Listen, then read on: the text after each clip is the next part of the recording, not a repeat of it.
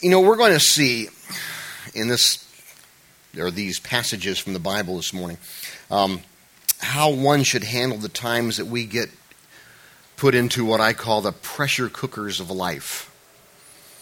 And whether you want to take that in a literal way or in a figurative way, I'm okay with that either way. Because we're going to begin with, with Daniel and some of his friends. Now, keep in mind what's going on in the book of Daniel. All right, there's a lot going on in the book of Daniel. But um, what happened, I mentioned this a couple weeks ago if you were here when I was talking about Jeremiah. When a country came in and conquered another country in those days, in those years, they did something that really was a pretty, I think, I think it was a brilliant thing to do if you're talking about war. And that is, they would take the, the strongest, the brightest, the wisest young men from that particular culture and take them back to the conquering country's capital. In this case, it's Babylon.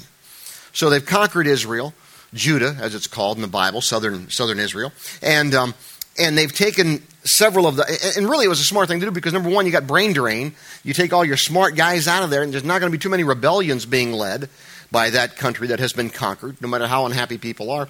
And secondly, it kind of gives you a chance to sort of indoctrinate. I don't want to use the word brainwash, but try at least to do that to these smart, young, the, the brightest of the bright of this culture that you have just conquered. That's what's happened here. So Daniel and a, and a bunch of other young Jewish guys have been, have been taken captive back to Babylon. King there is Nebuchadnezzar.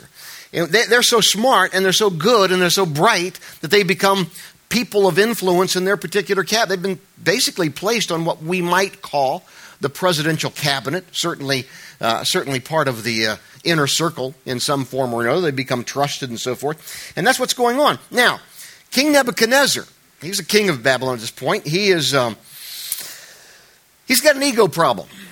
He wants, he's, he's going to kind of start his own religion.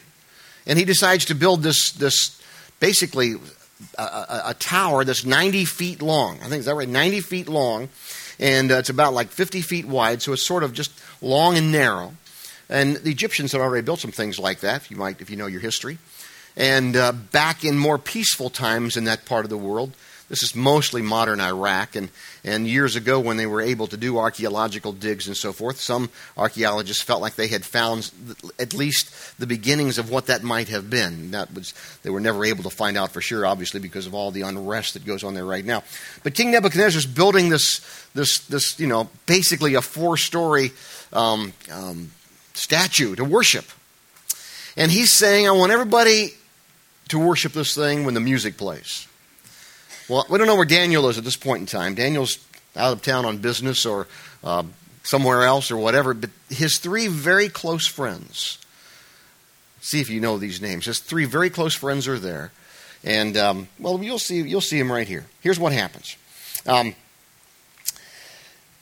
chapter uh, excuse me chapter 3 verse 8 of daniel but some of the astrologers which really means dream interpreters went to the king nebuchadnezzar and informed them on the jews he's telling them hey these guys, uh, these guys aren't worshiping this, this idol that you put up. They're not, they're not calling it an idol, but it's what it is. They're not, worship, they're not worshiping this big, long gold statue thing. You know? Now, watch what happens in verse 12. This is going to ring a bell with some of you. There are some Jews, Shadrach, Meshach, Abednego, whom you have put in charge of the province of Babylon. They're people of influence. They've defied your majesty by refusing to serve your gods or to worship the gold statue you've set up.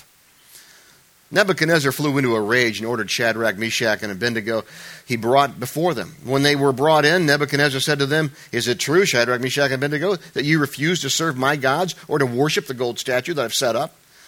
Watch this. I've heard this a few times in my life. I will give you one more chance. I will give you one more chance if you bow down and worship the statue. I have made, and when you hear the sound of the musical instruments, instruments, all will be well. But if you refuse, you will be thrown immediately into the blazing furnace. What God, small g, will be able to rescue you from my power then? Watch what happens.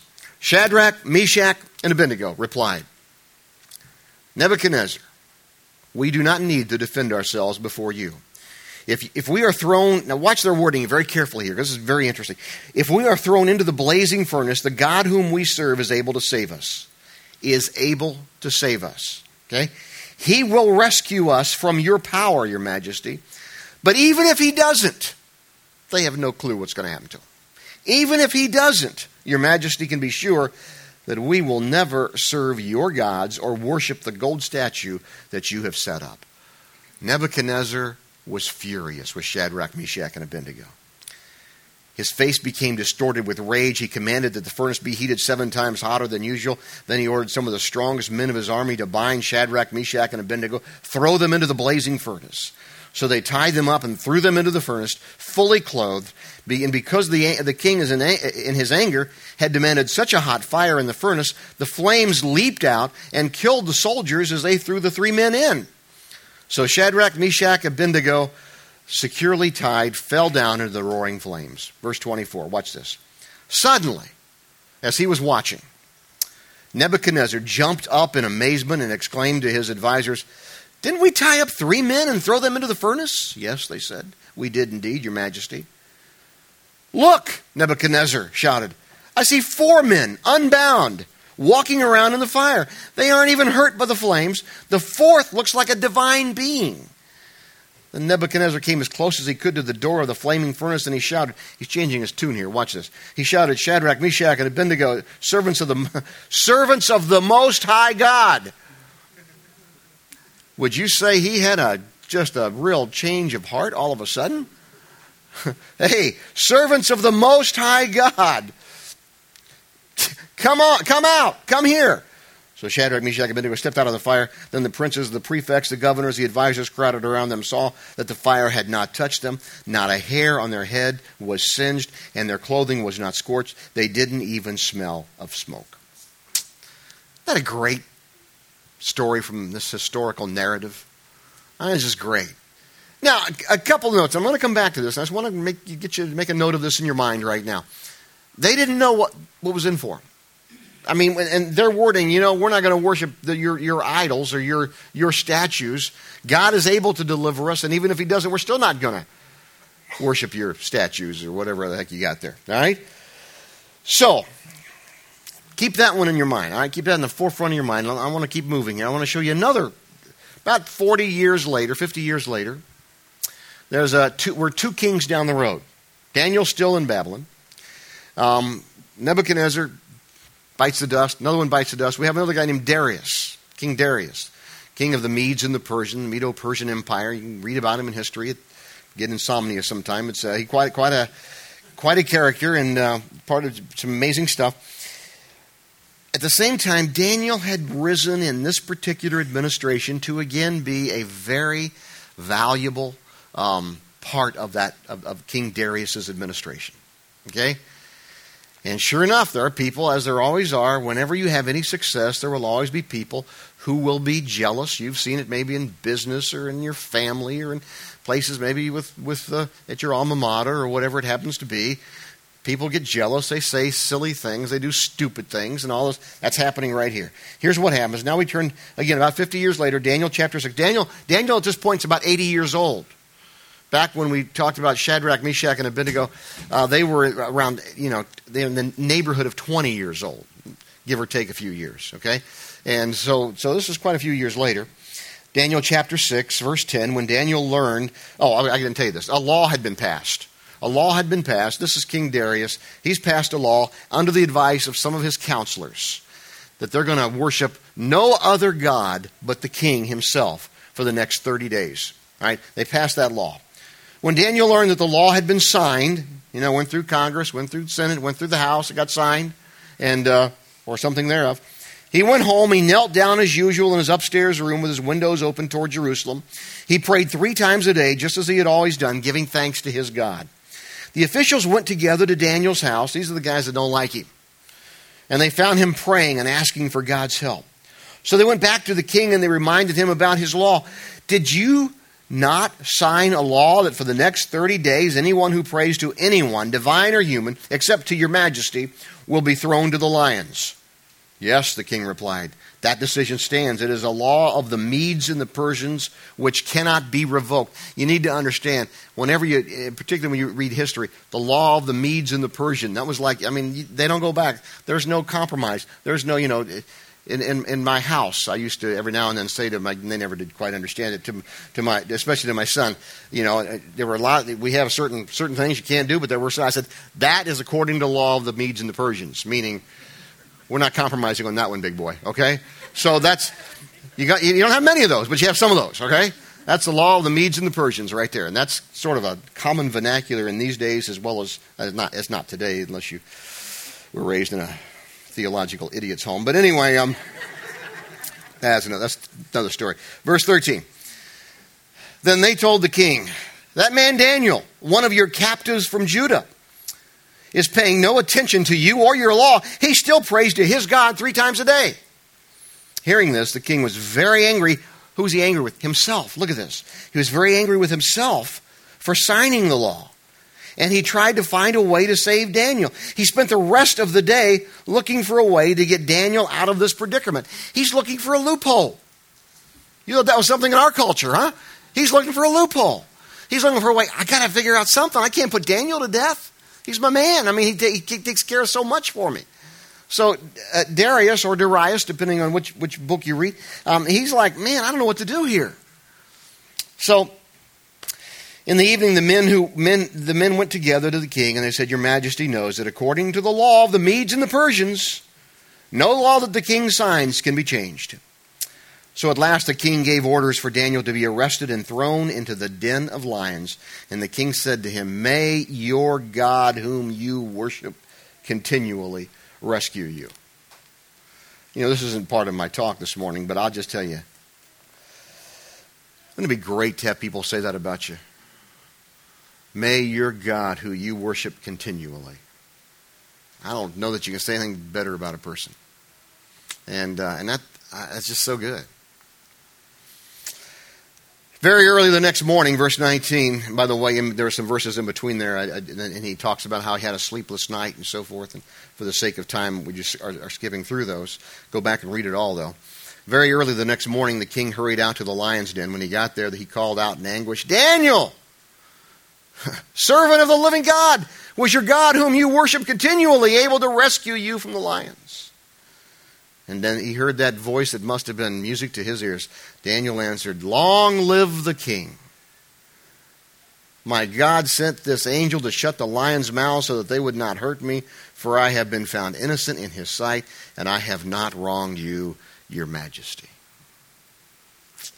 In both of these situations, Note, God delivered his people in a very obvious way. Don't get hung up on that. I'm going to deal with that in just a minute. But he did in this particular situation. So here's what I want to talk about, just in, just in a few moments that we have. How do you, how do I, how do we prosper in these pressure cookers of life? You know, and it might be in your career. It might be undergoing some downsizing or some upsizing or some um, some things where you know your age is now a consideration, or maybe your income is too much, or or maybe it's not enough, or maybe it has something to do with politics, or maybe you have guys like Daniel had here who just jealous of you and they're always at you. A lot of us have experienced that at different times in our lives. Maybe it's some decisions that have to be made. Maybe it's some extended family, and they continually kind of put you in the lion's den, or, or, or, you feel like you're in a furnace when you're around them, and they get you in tough situations. Maybe it's for some. We got, got a lot of young people here this morning. Maybe it's their it's their uh, SATs or maybe it's their AP stuff. That they, they, some of you guys got some of those things coming up. Uh, maybe it's just internal stuff going on, and you're not sure what it is. That can happen too. But, but the point is this how do you prosper? in these pressure cookers of life. What can we learn from some of this to learn how we can handle these things? And here's the issue, and I think it's an important issue. Um, one must have their character developed when they go through that. Because when you get into it, you don't usually have the time then to develop your character. In other words, if you're not ready for it when it comes, the chances are it's going to really bomb you out in one way or another. So, my quest then, and your quest, is to think and pray and say, what can I do to make sure that my character is in a place and it's developed to a point that when these pressure cooker situations come up and I get thrown to the lions or I get thrown into the fiery furnace, then I'm going to be able to shine. Uh, what can I do to make sure that happens with me? I know in a mix in a crowd this size, I realize that I'm talking to some people who are right flat out in the middle of that fire right now. And there's also a lot of you here who aren't there, and that's good. You can be prepared for when that happens. Three things I want you to think about. They're not a formula, they're just little bullet points to get you to think along these ways. How can I have that kind of how can I develop that kind of character? First thing is this self-examination. Self-examination. You know, there's a passage there's a passage that Paul the apostle Paul tells Timothy. Apostle Paul is like the senior guy, and he's advising this young pastor Timothy. And, and, and look what he tells him Keep a close watch on yourself and on your teaching. Stay true to what is right, and God will save you and those who hear you. And what he's basically, and I still go back to, you know, Timothy. I always related to that so much. I mentioned this uh, a few times. I always related to that so much because I was about 30 years old when I first became a pastor, and I would always go to Timothy. You know, and that's been a few years ago, and I still go back to Timothy. And I still find great wisdom there from the Apostle Paul. Keep a close watch on yourself. In other words, what he's saying is watch out for your blind spots. We all have blind spots. Now, I don't know how it might work with you. It's one of the nice things. Somebody told me, most those of you who come here more than once know that I, I, I'm a golfer. Well, I'm not sure that I can say that I'm a golfer. Um, I have a passion for golf. Let me put it that way, okay? To call me a golfer might be just a little bit of a stretch. I love golf. And, and somebody, I have friends who are very good, and they say you always need someone to watch you swing and if you want to get better. And their, and their point is, and it happened to me this week, actually, uh, with my friend who's a much, much better golfer than me. He was, he said, Rich, you're doing this. You're doing this, you're doing this. And then he was telling you know, get you, you, you, you keep dropping. You don't care about what I did. But anyway, um, you, you want to know how not to slice? You want to hear that? Uh, anyway, uh, he, he, he, was saying, You're dropping your foot here, you're doing this. He said, Just, just start doing this. And I started doing what he was telling me to do. I said, Oh, yeah. Did I realize what it? No, I didn't. Am I blind to that? Well, yeah, that's golf. But you know what? There are some things that are a lot. God forgive me for saying this. There are some things that are a lot more important than golf, okay? And, and, and that has to do with our lives. And that's why we need people in our lives. Hopefully, that'll be your mate. Hopefully, that'll be some other people who you trust. It won't be very many. I don't know, psychology says you, you probably won't have more than uh, close enough people in your life, more than, more than you can count on one hand, certainly not more than two hands, usually, and you know, that's what psychology says, that you can really truly trust. I don't know how true that is, but that's what psychology continues to say. But you need some people in your life who can help you with that, with that self examination. You need to do it. There's a great prayer in the Bible. I pray it all the time. Goes like this it's from Psalms, and you, can, you, you probably heard me say it. Search me, O God. Know my heart Try me and my see if, uh, try try me and know my anxious thoughts and see. This is the part that I pray a lot. See if there be any hurtful way in me, and lead me in the everlasting way. That's a great prayer, folks. It's a great pr- prayer for all of us. It's a good way to start your day. It's a good good way to think about the middle of your day. It's a good way to end your day. Search me, O God, and know my heart, and try me, and know my anxious thoughts, and See if there be any hurtful way in me and lead me in the everlasting life. Self examination. You got to know who you are. Not who you think you are, not who you want to be, not pose into some kind of a role that you think you are going to be or going to act like or, or whatever. You, you, you got to be sensitive to the blind spots that can, that can get into all of our lives. It's amazing, isn't it? How some people can go through life and, and have some of these things that just, just terrible, terribly glaring at everyone else in terms of personality quirks and whatever. And there's nobody there. I mean, we all have personality quirks. I understand that, but I'm things. I'm talking about things that, that can hurt people, things that can be harmful, things that can be coarse and damaging, whether it be just to my family or whether it be to others around me. Search me and know my heart. Self examination. That's one way this character is going to happen in my life. Number two, be honest to God. And I mean that just the way I worded that. Be honest to God. If I'm going to have character, if I'm going to develop the kind of character that I need to, there is going to be what I call a holy tension. A holy tension between my firm beliefs and sometimes having doubts. Let me ask you a question. Do you not think that when Shadrach, Meshach, and Abednego, or Abednego, um, we're, we're looking down into those flames. Do you not think that maybe for just a moment there might have been, oh, I wonder if I'm doing the right, I wonder if I should just bow down and get it over with? Or when Daniel was like, you know, would it really hurt just to say some prayer to the stupid king? You know? I mean, don't, don't you think maybe some of those thoughts might have entered into their mind? I guarantee you they did. Because they're human, they were great people, but they're also human. I want you to see this because this is important, and this is one of the things that I think sometimes we who are people of faith and, and have faith in Jesus, we, we, we sometimes miss, and that is this balance of what I am certain about, and sometimes I still might have a doubt or two to say it the right way. Let me show you 1 Corinthians. I love 1 Corinthians chapter 16. This is a great verse. Verse 13. Be on guard. Stand true to what you believe. Be courageous. Be strong. Yeah. Charge the hill for Jesus, baby. You know? You know, so to speak. I mean, here we go. Be strong. Don't doubt. No, you know, just go. Okay. Now let me show you another passage where this guy's wanting his wanting his child to be healed. He's talking to Jesus. And it's in Mark chapter 9. I'll show you to you. Jesus said to him, If you can, all things are possible to him who believes. Immediately, the boy's father cried out and said, I do believe. Help my unbelief. I mean, can you see that? I do believe. Help my unbelief. I mean, you can almost see that. I mean, that contrast going on here. Martin Luther used to say one of his favorite prayers was, Lord, I believe. Now help me, help me, help now in my unbelief. You say, I have, it's okay for me to have a doubt or two. Like, unless you have a frontal lobotomy or something else, how, how would that not be the case? You know?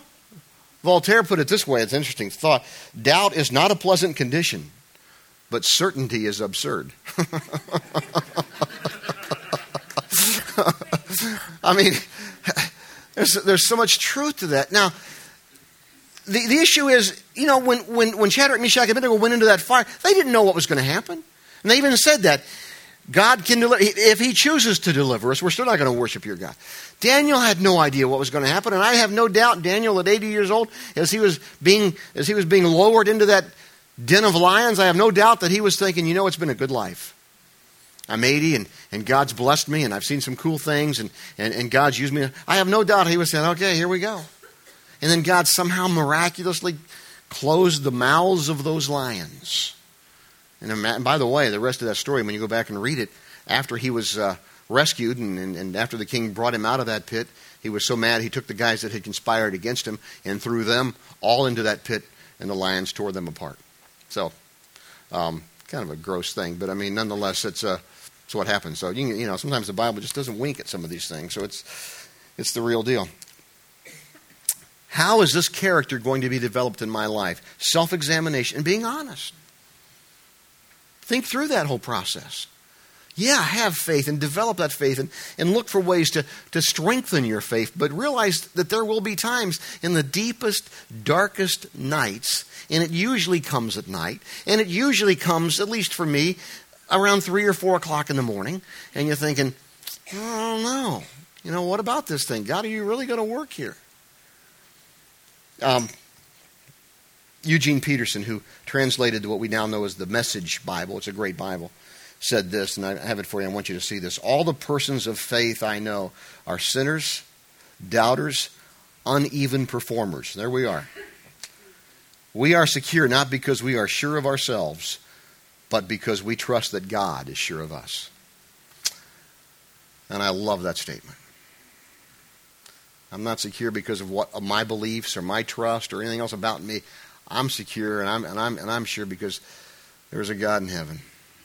And I believe I believe that he'll he'll act in the way that he says he will act. And I've seen that. Not always how I think it will be. And sometimes I doubt that he will. Just for a little while, but he does. Let me show you this third thing because it goes right along with these first two. You know, self examination, be honest be honest to God. Third thing, discriminate between preference and belief. You know, it is the foolish man who dies for his preferences, but it is the brave person who is captive to his beliefs. And you've got to make a distinction. What would have happened just to have some fun with this. What would have happened if, if Nebuchadnezzar had said, Shadrach, Meshach, and Abednego, you guys are, are Methodist, right? Yeah, yeah, we're Methodist. Okay, they didn't have Methodism back then, but that's okay. Um, I'm not picking on the Methodist because I, one of the churches we went to as a child, I was a child was Methodist. My wife was raised Methodist, so we're okay. So okay, so if you're Methodist, no offense, okay? Or I could use Presbyterian. But I'm going to use Methodist. He says, he says Shadrach, Meshach, Abednego, you're Methodist. If you don't denounce your Methodism and become Baptist, we're going to burn you. Well, let me help you with this. If they had any brains at all, they would have said, well, uh, head with Methodism. Let's go on over there, okay? That's not worth it. Okay? Or if they had been Baptist, or if Daniel said, if you quit being a Baptist, you, are going to, you're going to, here's, you understand my point, right? My, you know, or Catholic, or whatever it happens to be. That is, there is a difference between preferences and beliefs, and nowhere in the scripture does it say, are you to take a stand for your preferences? Do you have them? Yes, sure. And continue to have them. Are there some things in your home that you're going to do that maybe somebody else who has the same values and believes the same Bible might not do? Yes, that's fine. We have preferences. But make a distinction between that and your beliefs. What would you die for? That's the question. What would you die for? And I don't know about you, but when you start thinking about through that, I mean, I used to have a long two page or page and a half deal of things that I can't compromise on.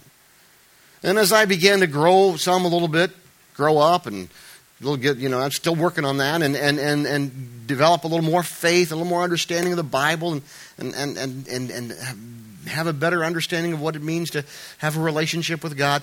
I began to start paring away some of those things. And now it's just a few lines. And I don't literally have it, it's just a few things. But they're pretty important. You know, there's a lot of things I'm not going to die for. But some, there's a few things that I'm very firm that I'm, I'm going to die for. And that's all I'm saying. You know, that's an important issue. Discriminate between preferences and beliefs. That's a good discussion, by the way. That's a good discussion you need to have with somebody you love or a group of people you love or even your family. Let your kids hear that discussion. What would you die for? And what wouldn't you die for? It's a very important, that's a very important discussion. Concise wrap up of all this. Let me just show you this. I've used this quote from a Roman senator that I love, and I love I love the some of his words. I don't don't know much about him other than some of the things I've read. Seneca said this If you see a man unterrified in the midst of dangers, untouched by desires, happy in adversity, peaceful amid the storm, will you not say, A divine power has descended upon this man? And that's so true. Now, those are the lessons. Those are the, the things that you and I need to know as we hit the pressures of life, things that can help us develop character. But I'm missing something here, aren't I? Because the whole theme of the whole series is God out of the box. What is what do these what are this what are these stories, this historical narrative, what does this teach us about God? Um, that He's always going to deliver us? Yeah, I think we could say that. Hang on to that thought for a moment because I know what some of you are thinking.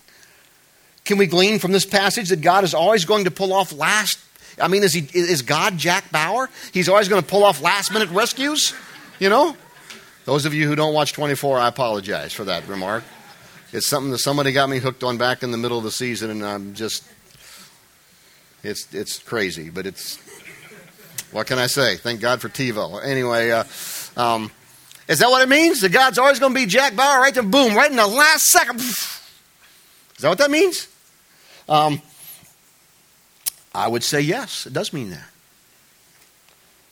But it may not be when we think or in the way that we think. And that's huge right there. I have those words capitalized. It may not be when or the way that we think. Okay? Here's what we do know sometimes God will let us go through some of the crap of life. Sometimes He'll let us go through stuff that we just don't really want to go through. And maybe we deserve it, maybe we don't deserve it. Sometimes it's my fault, sometimes it's somebody else's fault, sometimes it's nobody's fault. But He'll let us go through it. But, and I don't do, I don't do this often, but there is one, one, one guarantee. I'm going to offer you one guarantee this morning, and that is this.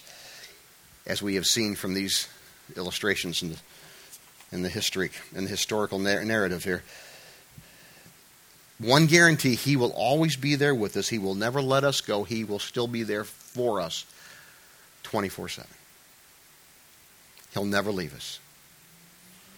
He will deliver us in the way that He believes is best and in the way, and, and maybe in a different way than what I think is best, and at a timing that is a lot different than mine. And that's a lot of what we've been talking about in this whole series when we talked about who God is and what He can do. And I thank God when you look back on that, you know, thank you know, as the country song says, thank God for unanswered prayers. Because some of the prayers that I have prayed, I'm glad God didn't answer them later on. Sometimes it's years down the road. That He acted in the way that He knew was best, because He has the big picture in mind. He's still there with you no matter what. Let me come on up. Uh, I want you to come on up, guys, and, and, and Jamie. Um, we're going to close the service with a prayer, as we always do. But this time the prayer is going to be sung. Jamie's going to sing it for us, and it's a song that um, it's been a lot to Charlene and I. We we first were introduced to this song or form of it um, several years ago. I, we were going through some difficult times, and and uh, as it turned out, we had some time. I I just resigned as a the church where I had been, and we had some time and looking for stuff to do and just kind of hanging. And I went with some friends of mine who who were, who were on a concert, and I always like being around musicians just because I keep thinking some of it will rub off on me, but it hasn't. But but uh, we were just hanging with them, and, and I heard this song. We heard this song several times. And for us and where we were at the time, it just really it was like a it was like one of those you know just one of those mega God moments in your life. And uh, listen, it's a prayer. It's really a prayer. And uh, just listen carefully as she sings this and make this your prayer as well.